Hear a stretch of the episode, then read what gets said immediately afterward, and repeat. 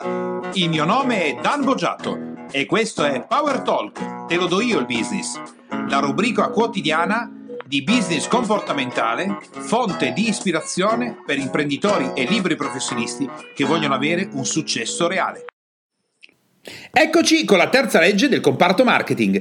A questo punto, visto che sei riuscito a far conoscere a un sacco di gente la tua azienda, il tuo prodotto, la tua professione, qual è il prossimo problema che deve risolvere la persona che sta lavorando nel comparto marketing? Deve fare in modo che la persona che è entrata in contatto con te, con la tua azienda, con la tua professione, dal sapere che esisti, passi a cominciare a fidarsi.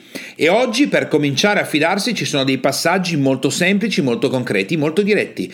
Online vuol dire che io ti lascio qualcosa di me, vuol dire che ti lascio almeno l'email L'email è il primo passaggio di fiducia da parte del potenziale cliente verso la nostra azienda. E per quanto riguarda le aziende, parliamo del comparto fisico, no? il mondo reale, che cosa deve succedere?